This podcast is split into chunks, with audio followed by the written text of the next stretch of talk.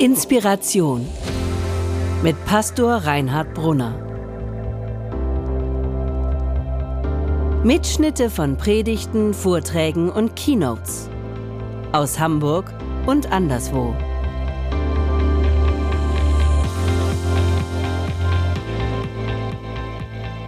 Lieber himmlischer Vater, danke, dass wir uns in diesen verrückten, angstmachenden Zeiten an uns an dich wenden können. Danken jetzt für diese Gelegenheit, durch moderne Technik in dieser Form miteinander verbunden zu sein, dein Wort zu hören, Trost zu empfangen und Stärkung. Du weißt, wie es in einem jeden von uns aussieht, was die letzten Tage mit uns gemacht haben wo unsere Gedanken sind im Blick auf die nächste Woche. Wir wollen dich bitten, dass wir jetzt für einen Moment zur Ruhe kommen können. Uns besinnen, uns nicht in die Panik hineinreißen lassen, sondern auf dich hören, auf dein Wort hören, Kraft aus dem Glauben ziehen, um dann gemeinsam diese Situation zu meistern und äh, zu überstehen. Wir beten für die, die krank sind, in Sorge, in Quarantäne, die trauern auf der ganzen Welt. Ich möchte dich bitten, dass diese Situation dazu beiträgt, dass wir als Menschen zusammenrücken und ein bisschen dankbar werden für das, was wir haben das Geschenk des Lebens und mal wieder richtig einsortieren, was äh, eigentlich wichtig ist und was nicht so wichtig ist. Sei du mit uns in diesem Gottesdienst mit deiner Gegenwart, mit deinem Geist und mit deinem Frieden. Amen. Jetzt möchte ich äh, Sandra bitten, die uns den Predigtext für heute vorlesen wird. Hallo Sandra. Hallo. Ähm, jetzt braucht Sandra ja noch ein Mikro, ne? Da reicht mir das mal. Guck mal, ich halte dir das mal hin. Da sind, glaube ich, keine Batterien drin. Das geht nicht an hier. So ist das. Wir üben. Das ist alles eine Premiere für uns heute. Ähm, wir wissen auch nicht genau, was passieren wird, ob das, äh, wie oft wir das jetzt noch machen werden und wie das laufen wird. Wir sind aber ein ganz, ein ganz gut eingespieltes Team in den letzten Jahren und das werden wir auch, auch noch stemmen. Ähm, wir können uns aber, ich bin ja hier mit meinem Mikro, vielleicht reicht das auch. Ich weiß es nicht, aber Hannes, wir sind ganz flink da und eingespielt. Dankeschön, Hannes. Jetzt schalte ich das hier an und ich halte das hin. Ja, funktioniert es denn jetzt? Da leuchtet noch nichts. Doch, doch, doch. doch. Okay. okay. Dann ähm, zurück zum Programm sozusagen. Danke für die Technik, dass das so schnell ging. Der Text, zu dem Reinhard predigen wird, ähm, steht in Markus 2, Vers 1 bis 12. Ich lese. Und nach etlichen Tagen ging er wieder nach Kapernaum. Und es wurde bekannt, dass er im Hause war. Und es versammelten sich viele, sodass sie nicht Raum hatten, auch nicht draußen vor der Tür. Und er sagte ihnen das Wort. Und es kamen einige, die brachten zu ihm einen Gelähmten, von vielen getragen. Und da sie ihn nicht zu ihm bringen konnten, wegen der Menge, deckten sie das Dach auf, wo er war, gruben es auf und ließen das Bett herunter, auf dem der Gelähmte lag. Da nun Jesus ihren Glauben sah, sprach er zu dem Gelähmten, Mein Sohn, deine Sünden sind dir vergeben. Es saßen da aber einige Schriftgelehrte und dachten in ihren Herzen, wie redet der so? Er lästert Gott. Wer kann Sünden vergeben als Gott allein? Und Jesus erkannte alsbald in seinem Geist, dass sie so bei sich selbst dachten und sprach zu ihnen, was denkt ihr solches in euren Herzen? Was ist leichter zu dem Gelähmten zu sagen? Die sind deine Sünden vergeben? Oder zu sagen, steh auf, nimm dein Bett und geh hin? Damit ihr aber wisst, dass der Menschensohn Vollmacht hat, Sünden zu vergeben auf Erden, sprach er zu dem Gelähmten. Ich sage dir, steh auf, nimm dein Bett und geh heim. Und er stand auf und nahm sogleich sein Bett und ging hinaus vor aller Augen, sodass sie sich alle entsetzten und Gott priesen und sprachen, Sie haben solches noch nie gesehen.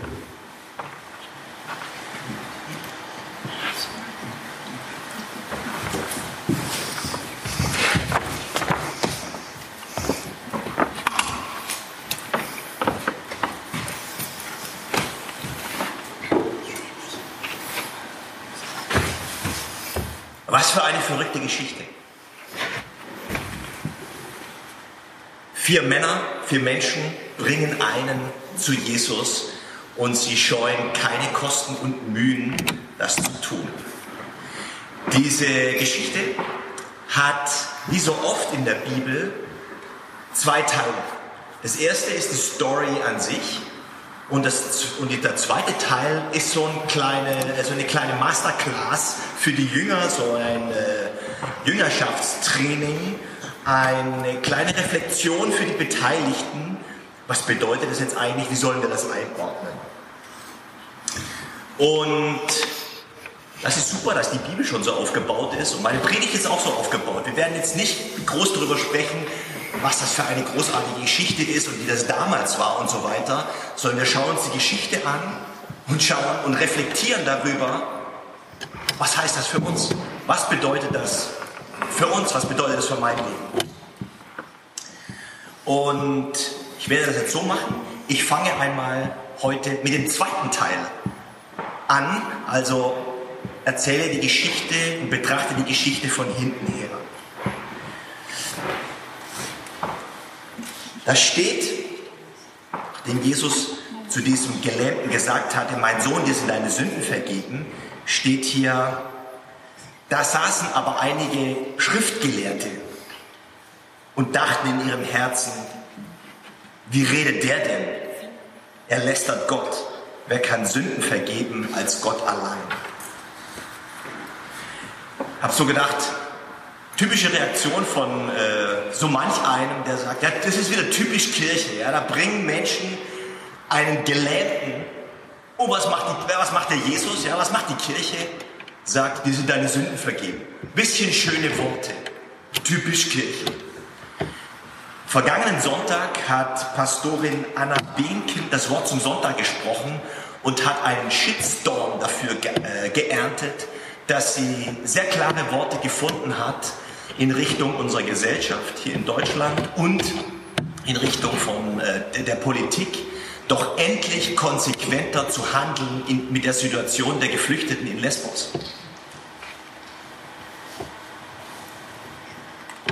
Und ein Kommentar war typisch Kirche, Gutmenschen moralisieren nur. Oder jetzt in der Corona-Krise, die Nordkirche hat einen Post abgesetzt, dass man ähm, doch zusammenkommen soll mit einigen, mit kleinen Gruppen und für die Situation zu beten. Kommentar, typisch Kirche, ein bisschen beten. Egal was die Kirche macht, es, sie macht es nicht recht. Schickt die Kirche ein Rettungsboot ins Mittelmeer, wird es kritisiert. Also wenn sie endlich mal handelt, wird es kritisiert. Oder wenn sie sagt, jetzt müssen wir zusammenkommen zum Beten, jetzt müssen wir Menschen Hoffnung zusprechen, wird gesagt, typisch Kirche, sie macht nur schöne Worte. Der Punkt ist ganz einfach. Der Punkt ist ganz einfach. Unser Auftrag als Christen, unser Auftrag als Kirche, jetzt gerade in dieser Situation, ist beides. Wir müssen Menschen helfen, dass sie leben können. Und wir müssen, Menschen Hoffnung zusprechen, damit sie leben wollen.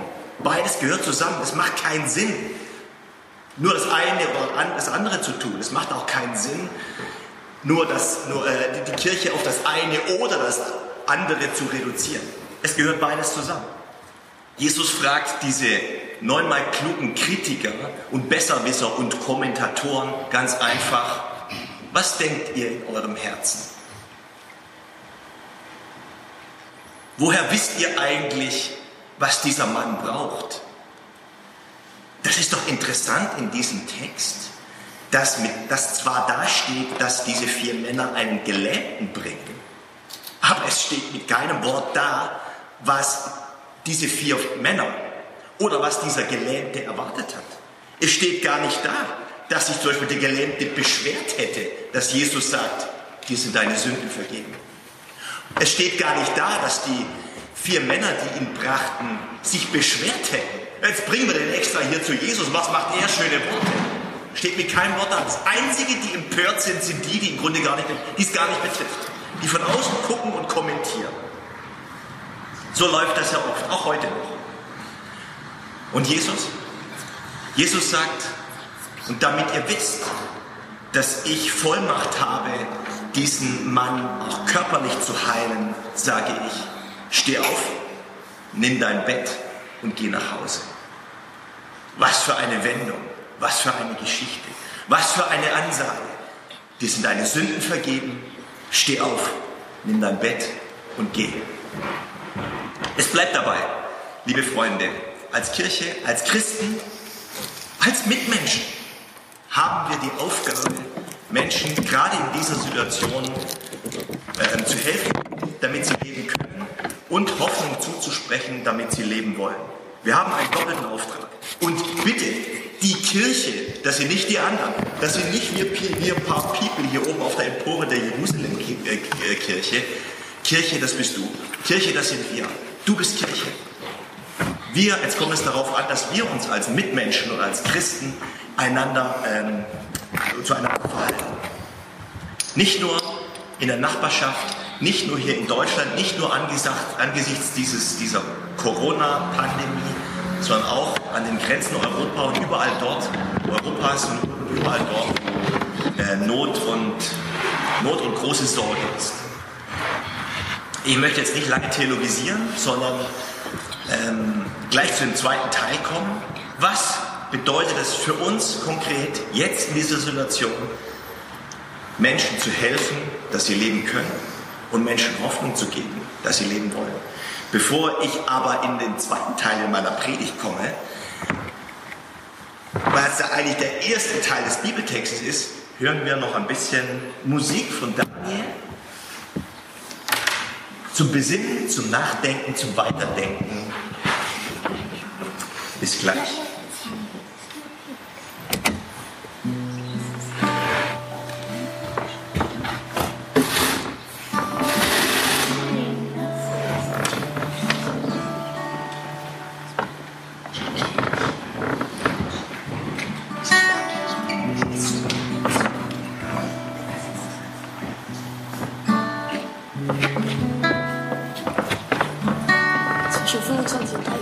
Mm-hmm.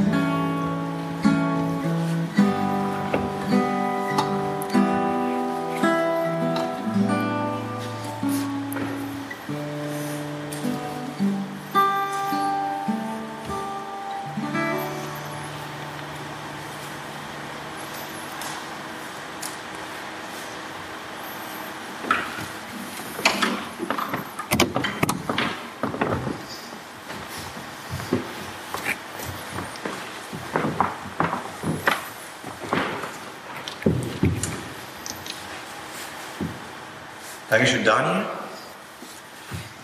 Ich lese den ersten Teil nochmal. Und nach einigen Tagen ging Jesus wieder nach Kapernaum und es wurde bekannt, dass er im Hause war. Und es versammelten sich so viele, dass sie nicht Raum hatten, auch nicht draußen vor der Tür. Und er sagte ihnen das Wort. Und es kamen einige zu ihm, die brachten einen Gelähmten, von Vieren getragen.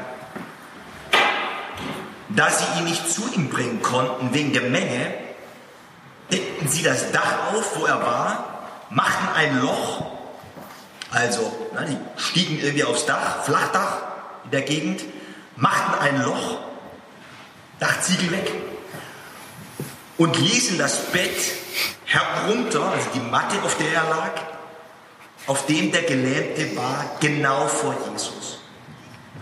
Und als Jesus ihren Glauben sah, da oben an der Decke, wie sie anschauten, was jetzt passiert, sprach Jesus zu dem Gelähmten, mein Sohn, dir sind deine Sünden vergeben.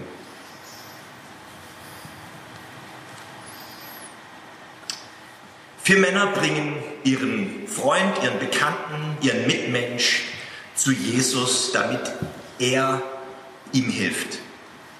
Wie, wussten die vielleicht auch nicht so genau. Aber sie hat irgendwie das Gefühl, ich glaube, es ist gut, wenn unser Freund hier in die Nähe von Jesus kommt. Gar kein verkehrter Gedanke. Für mich sind diese vier, die da diesen einen zu Jesus bringen, wie ein Sinnbild für das, was Kirche ist, was Kirche sein sollte. Nach Matthäus 28 hat Kirche einen Auftrag, nämlich genau diesen. Rettungstrupp, Hilfsorganisation zu sein, Menschen zu Jesus zu bringen, in Kontakt mit dem Glauben zu bringen. Und dabei sollen sie zusammenhelfen, ein Team sein. Und sie sollen mutig sein kreativ und manchmal auch ungewöhnliche Wege gehen.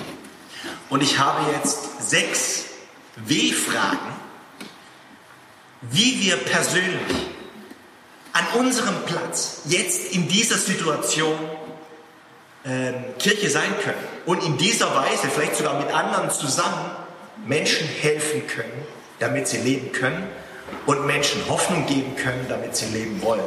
Die Fragen erscheinen hier, das macht Kathi und Johannes. Äh, hier an der Wand, ich glaube, ihr seht nicht viel, weil heute ganz toll die Sonne hier durch die Kirchenfenster der äh, Jerusalemkirche scheint. Aber äh, ist ja eh nur eine Unterstützung, vielleicht klappt das ja.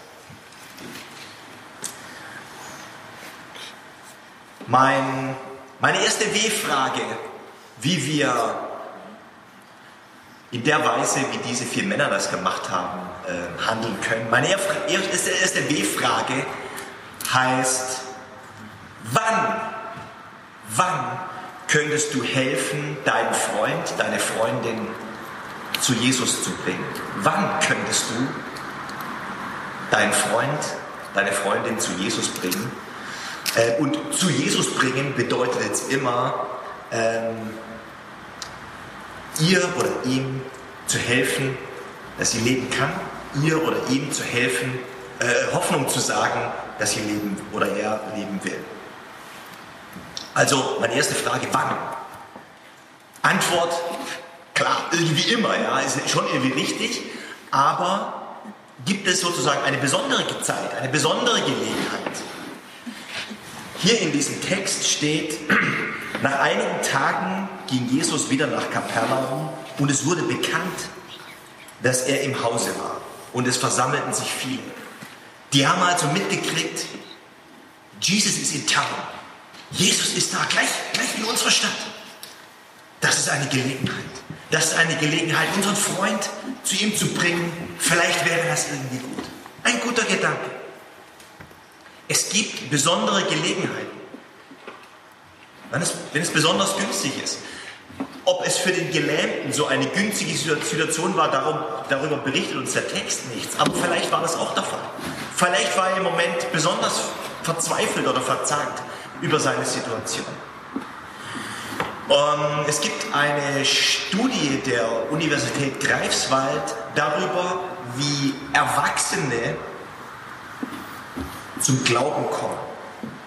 wie Erwachsene zum Glauben an Jesus Christus kommen.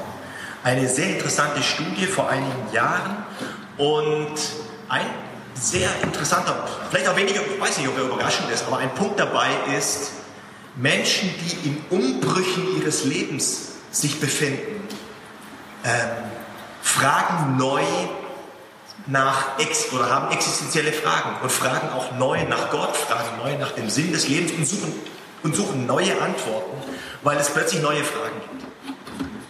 Solche Umbrüche können natürlich Krisen sein. Der Tod eines nahen Angehörigen, eine Trennung in einer Partnerschaft, Krankheit, aber auch ganz positiv. Ein Umzug, ein neuer Job, ein neuer Lebensweg, eine neue Partnerschaft. Menschen in Umbrüchen haben neue Fragen und suchen neue Antworten und sind offen auch für Antworten des Glaubens. Wann könntest du deinen Freund, deine Freundin auf Jesus Christus, auf deinen Glauben, auf die Antworten des Glaubens aufmerksam machen, wenn dein Freund, deine Freundin vielleicht in so einer Umbruchssituation ist. Natürlich immer, aber besonders dann. Vielleicht kannst du einmal darüber nachdenken, wer von deinen Freunden im Moment in so einer Umbruchssituation. Hey, wir sind alle da draußen in einer Umbruchssituation. Wir wissen, haben keine Ahnung, was ist nächste Woche. Wir haben keine Ahnung, was ist morgen. Dieses Virus legt das ganze, das ganze Leben lahm, das ganze öffentliche Leben. Menschen sind jetzt im Moment sehr offen für Fragen. Und zu Recht. Oder für Antworten, zu Recht, weil es neue Fragen gibt, die noch keiner, äh, die noch keiner beantwortet hat. Wir wissen es nicht. Mein zweiter Punkt. Wer, wer könnte dir helfen, deinen Freund, deine Freundin zu Jesus zu bringen? Wer könnte dir helfen? Das ist ja interessant in dieser Geschichte, dass äh, da vier zusammenhelfen. Und viele Situationen sind größer, als wir sie allein handeln könnten. Diese Situation mit diesem Coronavirus, diese Situation an den Grenzen Europas, vielleicht in deiner Nachbarschaft, bei einer Freundin, bei einem Freund, sind zu groß, dass wir alleine etwas tun könnten. Wir brauchen ein Team, wir brauchen Verbündete, um Menschen zu helfen. Diese Studie in Greifswald äh, sagt, auf, auf der Frage, wie Menschen zum Glauben kommen, sagt sie, Schlüsselpersonen, die Schlüsselperson ist nicht der Pastor ist nicht die Organisation Kirche Schlüsselperson, damit Menschen auf neue Fragen neue Antworten finden und ein Stück begleitet werden zum Glauben hin, sind seine persönlichen Freunde. Also wir, also du. Du spielst eine Schlüsselrolle auf dem Weg oder dabei, wenn dein Freund, deine Freundin hm, Glaubensfragen stellt und Antworten sucht. Angesichts der Herausforderungen, angesichts der Not, die du vielleicht äh, jetzt im Moment siehst, du spielst eine wichtige Rolle und vielleicht kannst du dir Verbündete holen. Meine Frage an dich heute, bei dem Freund, wo du vielleicht schon lange dir wünschst, dass er auch zum Glauben findet, wer könnte, wer könnte dir dabei helfen? Wie könntet ihr ein Team bilden? Wen könntest du, mit wem könntest du diese Person, deinen Freund, deinen Freund bekannt machen? Wer könnte dir dabei helfen, dass ihr ein Team seid? Als Kirche sind wir auch ein Team. Wir haben alle unsere Begrenzungen. Wir können mit unseren Gaben zusammen helfen. Und auch angesichts dieser Situation da draußen einen Unterschied machen. Aber wir müssen zusammenhelfen. Also, das ist meine zweite Frage. Wann? Zweite Frage, wer? Dritte Frage, wie, wie könntest du deinen Freund, deine Freundin mit Jesus bekannt machen? Die vier hatten vielleicht so spontan, wie die Situation war, so wie bei unserer Idee vor anderthalb Tagen, diesen Livestreaming-Gottesdienst zu machen. Die vier hatten äh, einen Plan. Die haben einen Plan geschrieben. Die haben gesagt, wir packen den. Ja, aber der, der kann ja gar nicht gehen. Ja, wir, Wir nehmen einfach das ganze Bett mit, ja, die ganze Matte. Wir, nehmen den mit der ganzen Matte, ja. Vier Zipfel, vier Ecken, vier Männer und los geht's. Sie hatten den Ort recherchiert, an dem Jesus zu diesem Moment war. Und sie hatten den Weg dahin recherchiert, wie sie ihn hinbringen können. Und haben dann plötzlich vor Ort spontan gemerkt, okay, alles voll besetzt. Äh, ja, geht durchs Dach. Einer hat vielleicht gesagt, spinnt ihr? Egal, ja, machen wir einfach. Finde ich großartig. Wir brauchen einen Plan. Was ist dein Plan? Was ist dein Plan, deine Freundin, deinen Freund zu Jesus zu bringen? Ihm zu helfen, ihm jetzt in dieser Situation Hoffnung zu spenden. Was ist dein Plan? Diese Greifswalder Studie, auf die ich mich nochmal beziehe, ähm, sagt interessanterweise, Gebet spielt eine wichtige Rolle, dass wir für die Menschen, die uns am Herzen liegen, die sich jetzt vielleicht große Sorgen machen, weil sie zur Risikogruppe gehören, Menschen aus deiner Familie, dass wir für diese Menschen beten. Gebet spielt eine wichtige Rolle. Und dann habe ich im Grunde schon gesagt, Freunde, andere, die mittun. Freunde, Menschen, zu denen schon eine Beziehung da ist, spielen eine wichtige Rolle. Und dann vielleicht auch so etwas wie eine gute Veranstaltung in einer Kirche, wo es einen ähm, Ritus gibt oder einen Moment, der eine Gelegenheit bietet für jemand, sich im Glauben zum ersten Mal oder wieder erneut festzumachen, wo da so eine Einladung gesprochen wird. Mach dich jetzt fest mit deinem Glauben. Das alles dient dazu. Welchen Plan hast du dein, für deine Freunde, deine, deine Freundin? Also wie könntest du deinen Freund? Vierter Punkt, sechs werden es. Vierter Punkt, wovon könntest du dich abhalten lassen? Wovon könntest du dich abhalten lassen? Manchmal ist es gut, wenn man einen neuen Weg geht und ein Abenteuer beschreitet, sich vorher ein bisschen zumindest theoretisch durchzuspielen. Was könnte passieren? Welche Widerstände könnten da sein? Wovon könntest du dich abhalten lassen, deinen Freund, deine Freundin zu Jesus zu bringen? Liebe Leute, wenn wir Gutes tun wollen, wenn wir ähm, positiv sein wollen, wenn wir beispielsweise anderen Menschen von unserem Glauben erzählen wollen, ich sage, es wird Widerstände geben. Diese vier hatten einen tollen Plan haben ihren Freund, ihren Mitmensch gepackt, diesen Weg zu diesem Haus, wo sie wussten, da ist Jesus, kommen die an, alles voller Leute, eine Sperre von Menschen, ein Widerstand. Interessanterweise ein Widerstand aus Menschen. Ich sage es nicht gern, aber ich muss es sagen, viele Menschen haben einen Widerstand oder das Hindernis für sie zum Glauben zu finden, sind andere Christen. Sind wir, ist die Kirche, die da stehen mit breitem Rücken. Hier ist Jesus, dahinter stehen wie so eine Mauer dazwischen. Oder es gibt so einen, ein Gap, wo sie, wo, sie nicht, äh, also wo, sie nicht zu Jesus, wo sie nicht zu Jesus finden, weil es Verletzungen gegeben hat, äh, Missbrauch, eine schmerzhafte Situation und Erfahrung. Vielleicht theologische Fragen, die oft mit dem Thema Leid und wie kann Gott das zulassen zu tun hat. Welche Antworten haben wir darauf? Was können wir sagen? Wie können wir unseren Freund, unsere Freundin unterstützen? Wie sehen diese Widerstände aus und welche Wege können wir dann gehen? Die vier beschließen, wenn da keine Tür ist, dann machen wir eben eine. Gehen auf das Flachdach hoch und fangen an zu graben. Die machen einfach eine Tür, um zu Jesus zu kommen. Die gehen neue Wege und ich glaube, dass wir das heute dringend brauchen. Auch wir gehen heute, heute ist eine Premiere. Wir gehen hier heute neue Wege, um äh, ja, Menschen Hoffnung zu spenden. Vor anderthalb Tagen dachten wir noch, wir feiern hier fröhlich Gottesdienst.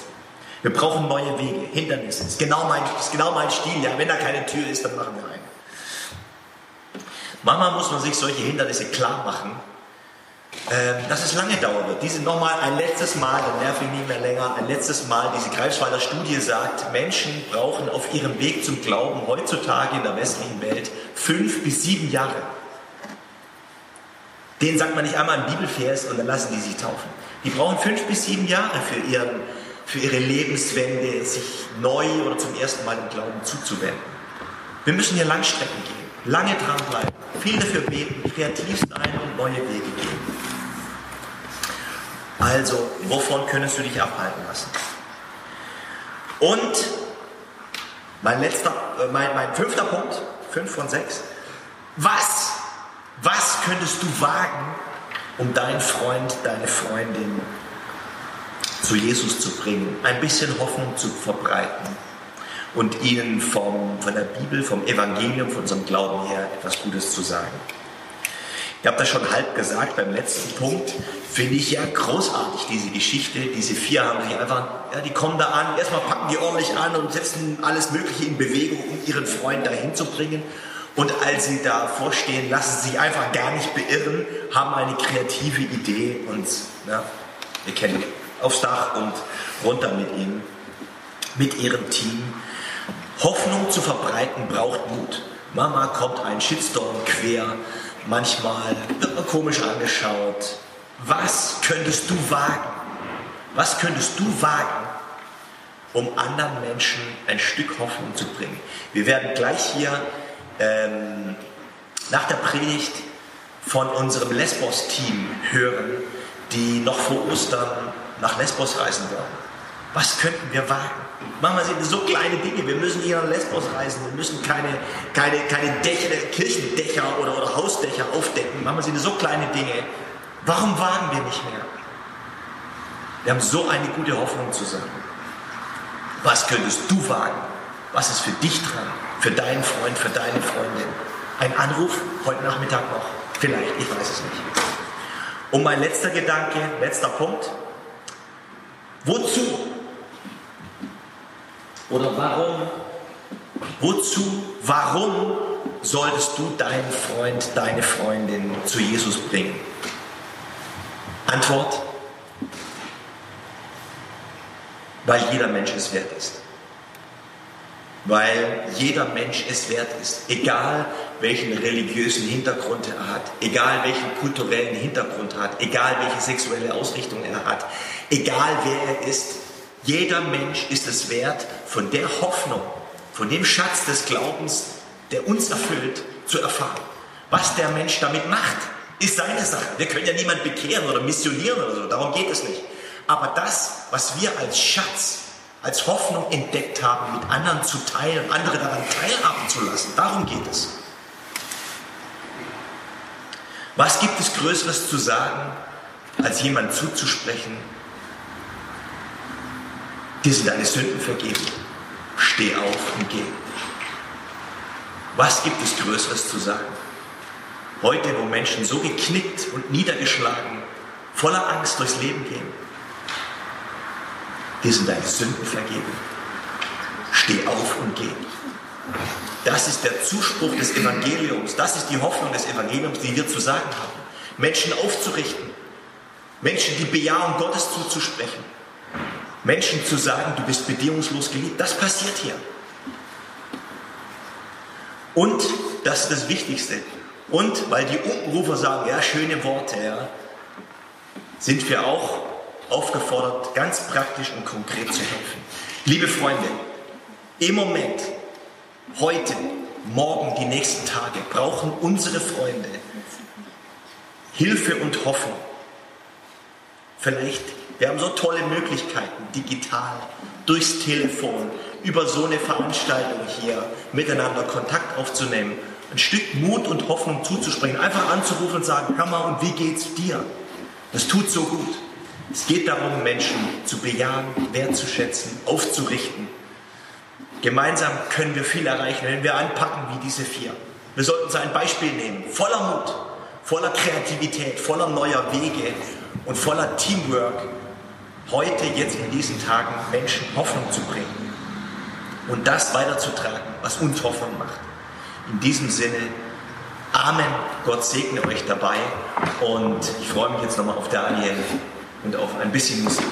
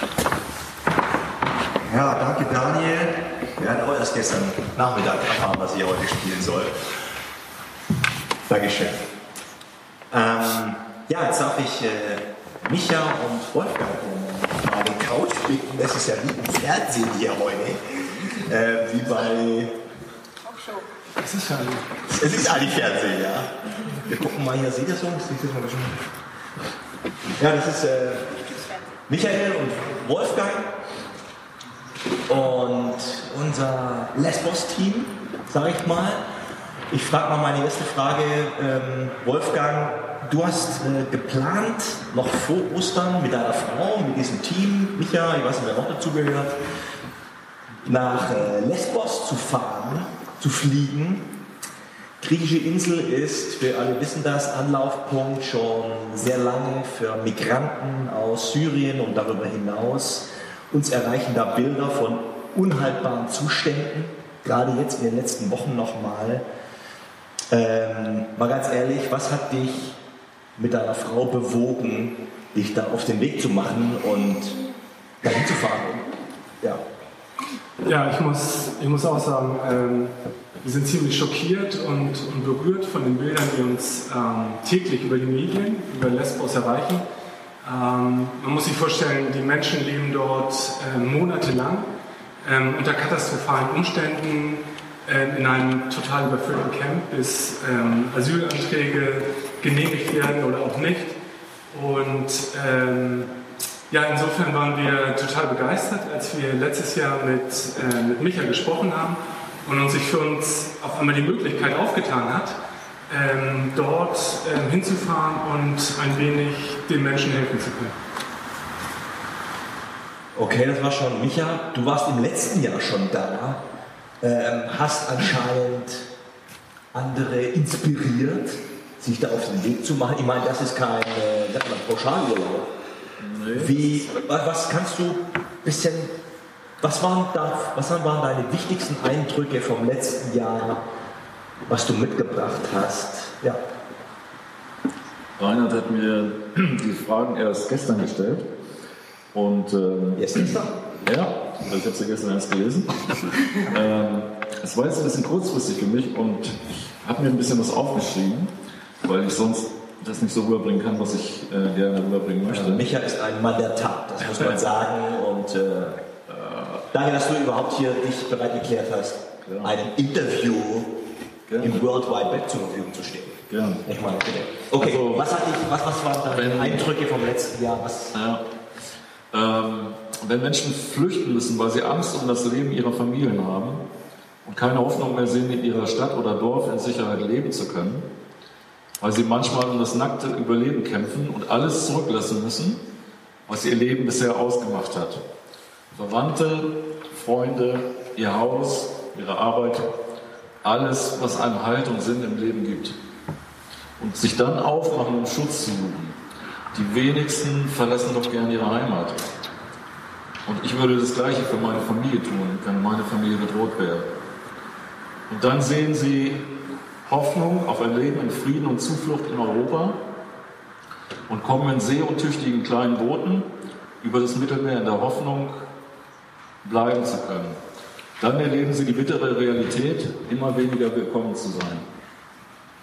Landen in Camps wie Moria auf Lesbos, das für 3000 Menschen konzipiert wurde, also gedacht war, und inzwischen auf über 20.000 Menschen angewachsen ist, da das Camp hoffnungslos überfüllt ist, lagern die Menschen neben dem Camp in einem Olivenhain Heim, unter katastrophalen Bedingungen.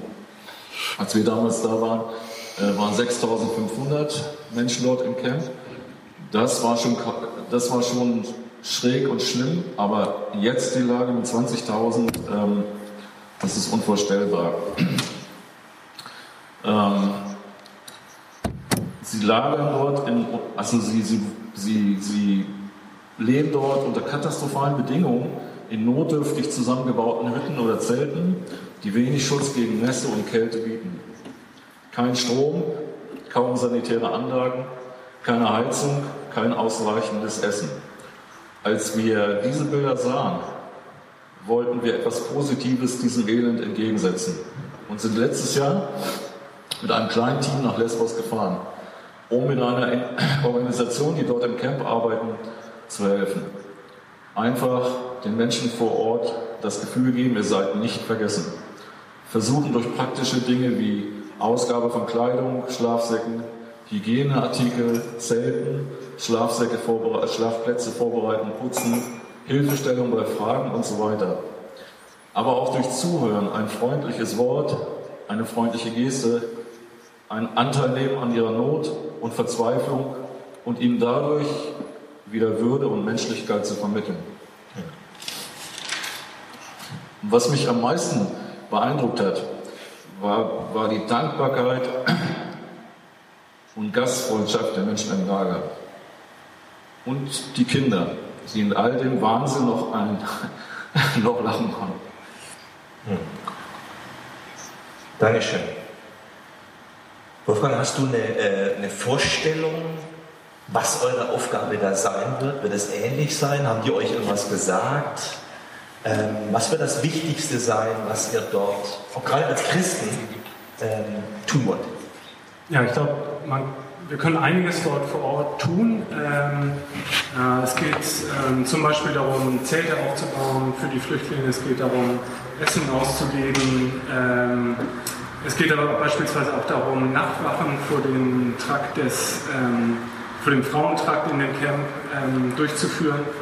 Und für uns als Christen ähm, ist es ähm, sag ich mal, wichtig, ein Zeichen der Nächstenliebe dort zu setzen und den Menschen ein wenig mit unserem Einsatz helfen zu können. Micha, wann soll es losgehen? Es gibt eine Menge Fragen. Kommt ihr da überhaupt hin? Also erstens mal äh, erreichen uns Nachrichten, da werden ähm, von irgendwelchen schwierigen Menschen ähm. Migranten und Helfer angegriffen oder bei ihrer Hilfe äh, behindert. Und ja, Corona-Virus. Wann soll es losgehen? Wie kommt ihr da hin? Ist das schon klar? Wollt ihr das wirklich durchziehen? Wollt ihr das wagen, sozusagen, da aufs Dach und von oben rein? Wie ist der Stand jetzt? Wahrscheinlich alle waren offen, oder? Ähm, wir sind auf jeden Fall bereit zu gehen. Äh, das liegt nicht an uns. Ich hoffe, dass wir nicht durch Corona gehindert werden, überhaupt äh, reinzukommen ins Land oder hier rauszukommen. Ähm, wir, wir gehen, auf jeden Fall. Also an uns liegt es nicht. Und ähm, du hast die zweite Frage vergessen. Wir sind hier in einem Live-Interview und spontan und alles, was vorher abgesprochen wurde, äh, ist äh, natürlich jetzt obsolet, was gestern war. Wir leben in einer Zeit, wo das, was gestern war, heute nicht mehr geht. Ähm, wolltest du noch was Wichtiges fragen? So zweite Frage, sonst aber äh, ja, aber das ist gut. Was war die zweite Frage? Wir üben die alle. Ja. Was war denn die zweite Frage? Ja. Ähm, also, ihr wollt es durchziehen. Ja. Das lasse ich mir gefallen. Das finde ich gut. Auf jeden Fall. Erstmal, dann muss man sehen, wenn es nicht klappt, geht es nicht. Ja. Aber ähm, erstmal, ihr sagt, wir machen das. Ja. Bei aller Liebe, das, was wir hier haben, ist auch kritisch. Wir dürfen es nicht unterschätzen. Aber das, was sich dort abspielt, ist eine ganz andere Dimension. Wolfgang, letzte Frage an dich. Äh, wie kann man euch konkret helfen? Wie kann man euch unterstützen? Was braucht ihr noch? Wann soll es losgehen? Mika, planmäßig? 5., 4., 5. April. Ins Mikro. 4. Ins Mikro. 4. oder 5. April soll es losgehen. Ähm, in knapp 14 Tagen. Wolfgang, kann man euch was mitgeben? Was braucht ihr? Was? Ja, Spenden helfen auf jeden Fall. Spenden? Ähm, und zwar Wie soll haben, das wir, und zwar haben wir über die ähm, Seite des Jerusalem Campus e.V., also www.jerusalem-campus.de. Ähm, dort sieht man die Kontonummer, äh, auf die man spenden kann. Ähm, von dem Geld werden äh, Dinge des täglichen Lebens für die Flüchtlinge besorgt, beispielsweise Hygieneartikel. Und ähm, ja, die Spenden sind natürlich steuerlich abzugsfähig. Ähm, bitte im Moment keine Sachspenden, weil im Moment doch ein bisschen unklar ist, ob es losgeht oder nicht.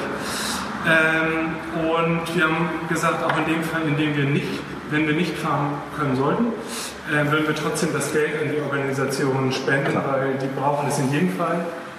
Ähm, ja, Gebete helfen natürlich auch. Das ist auch klar für ähm, die Flüchtlinge, äh, die dort sind und für die Helfer vor Ort.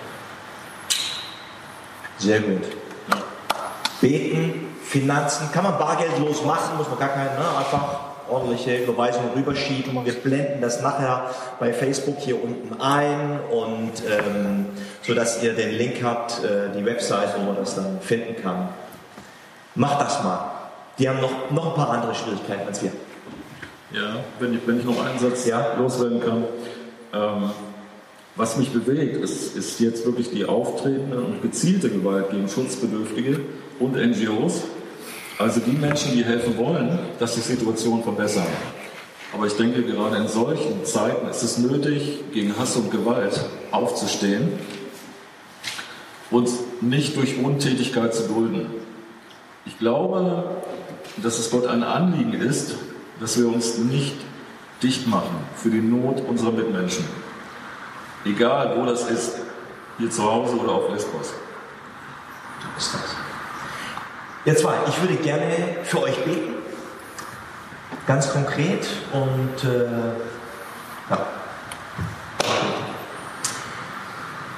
Lieber himmlischer Vater, wir haben das jetzt gehört, diesen Bericht von Micha, von Wolfgang, Sandra wird hier aus der Gemeinde, die vorhin gelesen hat, auch dabei sein, einige andere, die das vorhaben, dort etwas zu wagen, in einem Team hinzufahren und vielleicht Einzelnen ein Stück Hoffnung zu geben. Wir wollen dich bitten, dass diese Reise stattfinden kann. Wir wollen dich bitten, dass du diesen dreien und dem ganzen Team und auch dem Team dort vor Ort äh, beschützt, sie umstellst mit deinen Engeln, mit deiner Fürsorge, sie bewahrst vor Angriffen, sie bewahrst vor Infektionen und Krankheiten, dass, das, dass diese Mission gelingen kann. Und ich bitten für einen klaren Kopf, für Besonnenheit, aber auch für den Mut des Glaubens. Segne und behüte du dieses Team. Und wir wollen bitten jetzt, auch für unsere Situation hier in Deutschland, in Europa, eigentlich weltweit. Wir beten für Ärztinnen, für Ärzte, Krankenpflegepersonal, dass du ihnen Kraft gibst, Besonnenheit. Wir beten für Forscher, die fieberhaft daran arbeiten, eine, ja, einen, einen, einen Impfstoff zu finden. Wir beten für die, die einen Menschen verloren haben durch dieses Virus. Dass du den Trauernden beistehst. Dass du denen beistehst, die jetzt schwer krank sind, im Krankenhaus oder zu Hause. Wir beten für Familien, die nicht wissen, wie es weitergeht in den nächsten Wochen. Beten für Berufstätige, für, beten für die, die jetzt schon viel materiellen Schaden haben oder befürchten. Wir beten für die, die berechtigterweise Angst haben, dass sie nicht vom Sturm der Panik mitgerissen werden, sondern dass sie sich umhüllt fühlen durch deine Gegenwart. Wir beten für die, die in Quarantäne sind, Lagerkoller kriegen, weil da Probleme haben, sich zu versorgen Zeige uns als Christen, als Mitmenschen, wie wir hier helfen können. Sprich du denen zu, die jetzt noch einsamer sind wie vorher.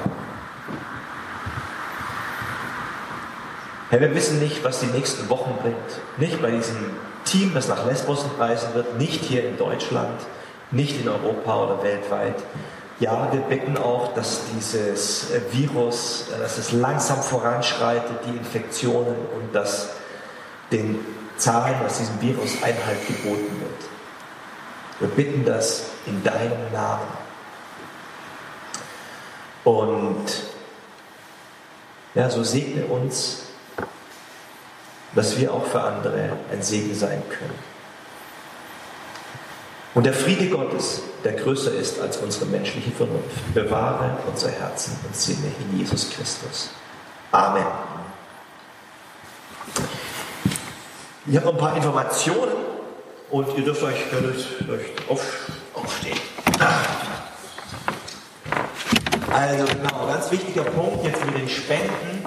Wir äh, werden das posten in unserer Timeline, auf unserer Website auch, werdet ihr die Informationen finden, wo man da ein Stück ganz praktisch Hilfe sein kann. Dann haben, hat mir mein tolles Team hier haben mir zwei Kommentare gereicht. Einmal von Helga, die fragt, äh, oder die sagt, ja, zum Glauben finden kann jetzt auch über praktische Hilfe in der Nachbarschaft gehen. So ist das, liebe Helga. Wir verstehen das, äh, bitte versteht das alle als äh, Aufruf, als Inspiration. Äh, ja, gute Worte zu sagen, aber auch ganz praktisch zu helfen, mal rumzuhören, mal mitzudenken, wer kann jetzt ganz praktisch Hilfe auch gebrauchen. Danke an Helga. Und Michaela sagt, er fragt, gibt es diesen, einen Link zur Greifswalder Studie? Ja, gibt es, das ist im Netz zu finden. Wir versuchen das auch einzubauen. Und ja, genau, also Thomas, die sind schwer auf Zack hier, raut mir zu, er hat schon gepostet. Großartig. Noch ein paar weitere Infos. Wie es bei uns in der Gemeinde weitergeht die nächsten Wochen, liebe Freunde, wir wissen es nicht. Wir halten euch auf über unsere Website auf dem Laufenden. Der nächste Streaming-Gottesdienst, nachdem es heute so toll geklappt hat, würde, würde ich sagen, in unserem Jesus Friends-like äh, äh, Modus ist in 14 Tagen am 5. April, so Gott will, seid ihr da schon unterwegs nach äh, Lesbos. Wir werden dann hier kräftig für euch beten. Also am 5. April nächster Streaming-Gottesdienst hier von der Empore der Jerusalemkirche. Alles, welche Veranstaltungen stattfinden, welche ausfallen, äh, ihr findet es auf unserer Website. Ähm, und ansonsten ist es an uns allen mal die Frage, wir sind jetzt dabei auszuprobieren, wie kann wir eigentlich Gemeinde sein, ohne dass wir hier uns groß treffen. Ähm, wie können wir verbunden sein miteinander, digital, online? Ich weiß es nicht. Lasst uns das ausprobieren. Was für spannende Zeiten und was für eine Herausforderung. Ähm, und es gibt, die, es gibt ja die Jesus Friends App die wollten wir fast schon wieder einstellen. Jetzt, jetzt kriegt sie vielleicht ein Revival, weil wir äh, da sehr schön auch intern auch nicht mit diesen ganzen digitalen Nebenwirkungen wie bei den üblichen Netzwerken, sozialen Netzwerken. Jesus Friends App, wer da drin ist, Jesus Friends Gemeinde, miteinander Kontakt aufzunehmen, mal zu fragen, wer braucht Hilfe oder mal zu sagen, ich kann die und die Hilfe anbieten ähm, wie läuft das mit, den, mit, der Kinderbetreuung bei euch? Können wir uns irgendwie zusammentun? Lass uns darüber nachdenken. Wir haben ja hier in der Kirche diesen tollen Mehrgenerationenraum mit dem Rollspielschiff. Vielleicht spielt das noch eine Rolle. Ich weiß es nicht. Lass uns miteinander in Kontakt sein. Ähm, ich glaube, das waren meine Infos. Gibt es noch was? Bitte? Spenden, spenden, spenden. Spenden, spenden, spenden für unser Lesbos-Team. Wir werden das machen. Bitte vergesst das nicht bei allem Bohai. Ähm, alles, was wir zu sagen haben, findet ihr auf unserer Website. Ähm, ich möchte euch jetzt noch den Segen unseres Gottes zusprechen, dass ihr gesegnet seid und gerade jetzt in diesen Tagen ein Segen sein könnt für andere. Und dann hören wir gleich noch Musik. Unser himmlischer Vater, er segne und behüte dich. Er lasse sein Angesicht leuchten über dir und sei dir gnädig. Er erhebe sein Angesicht auf dich und gebe dir seinen Frieden. Amen. Vielen Dank fürs Zuhören. Wenn du mit Reinhard in Kontakt bleiben willst, folge ihm auf Instagram unter rbpastoring. Weitere Infos auf www.pastoring.de. Gott segne dich.